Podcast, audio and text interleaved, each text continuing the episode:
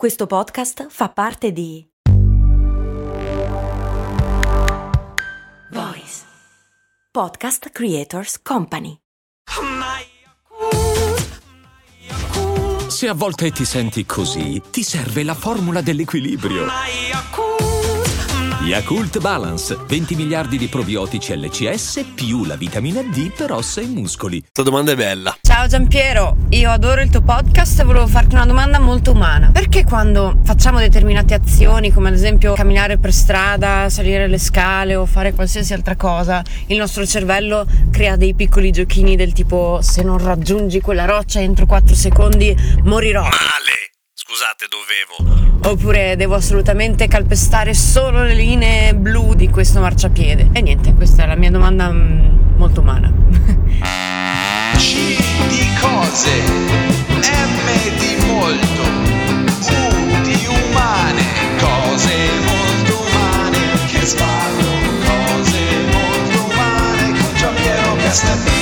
Saltare le fughe fra le piastrelle se no muore qualcuno, oppure accendere la luce un tot di volte prima di andare a dormire e spegnere altrettante volte prima di andare a dormire se sbagli numero poi muori. Ecco, questa serie di cose qua, no? E la domanda che fa Cilli, sono tutti comportamenti abbastanza comuni se ci fate caso. Per esempio, in Italia non mi sembra che ci sia, però negli Stati Uniti o comunque nel mondo anglo ci sono addirittura le filastrocche che dicono bene o male se pesti la crepa sul marciapiede tua mamma muore. Che non è bellissimo, però insomma dà abbastanza l'idea che è una cosa culturalmente estremamente diffusa, ma come mai? Intanto bisogna fare una distinzione, cioè si salta spesso alla conclusione che questo tipo di comportamenti sono ossessivo-compulsivi e quindi una condizione patologica e quindi hai l'OCD, no? L'Obsessive Compulsive Disorder. Ma non è sempre così, ovviamente è una sfumatura, tutti noi facciamo caso a tutta una serie di cose, anche se siamo super razionali, anche se non siamo per niente superstiziosi, bene o male alcune robe le facciamo anche per abitudine. Quanti di voi avevano le mutande rosse pochi giorni fa a Capodanno? Eh, allora. Diventa OCD naturalmente quando questa cosa inizia a impedirti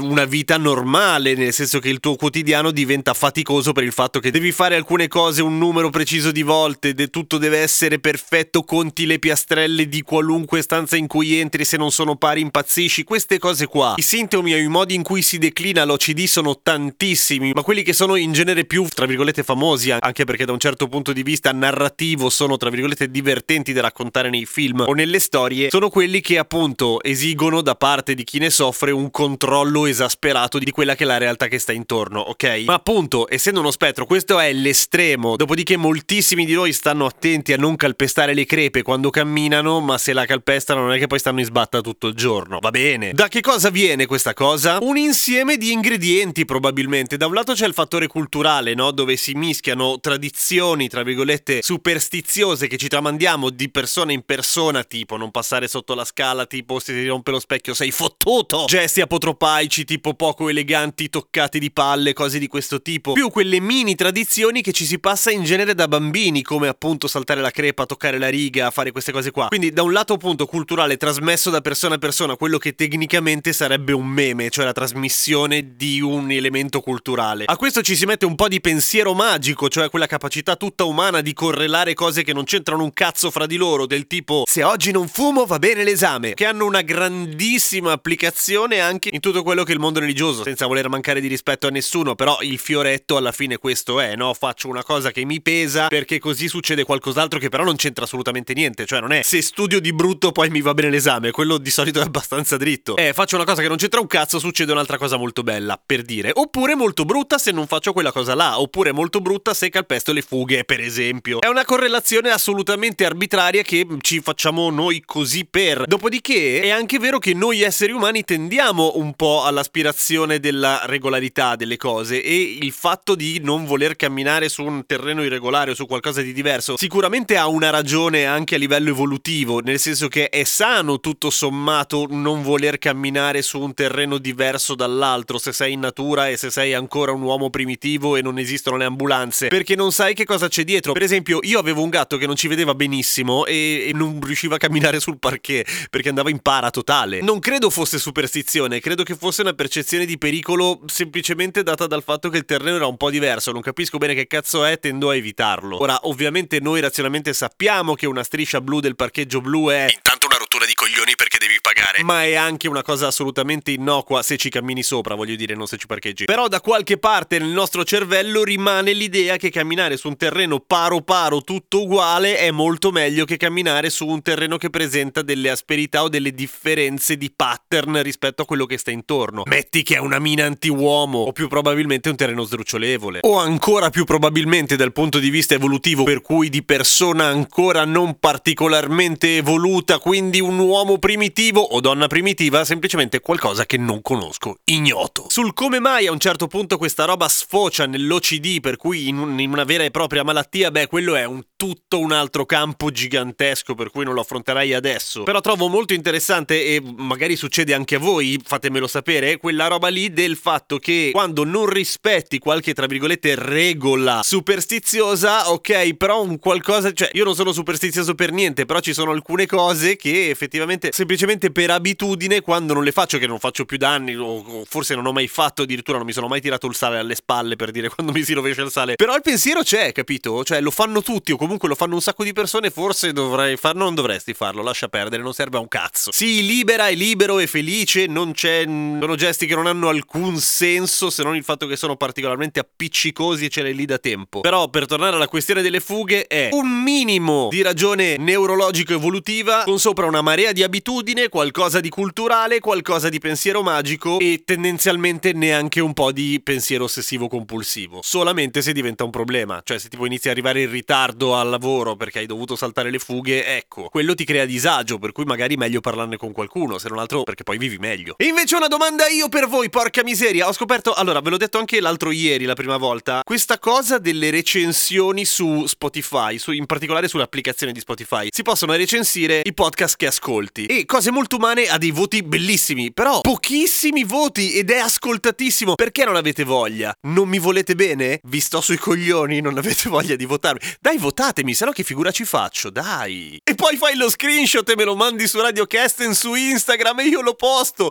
È bellissimo, capito? È tutto il grande cerchio della vita dei social. A domani con Cose Molto Umane. Io vi voglio bene, anche se voi non me ne volete, pare.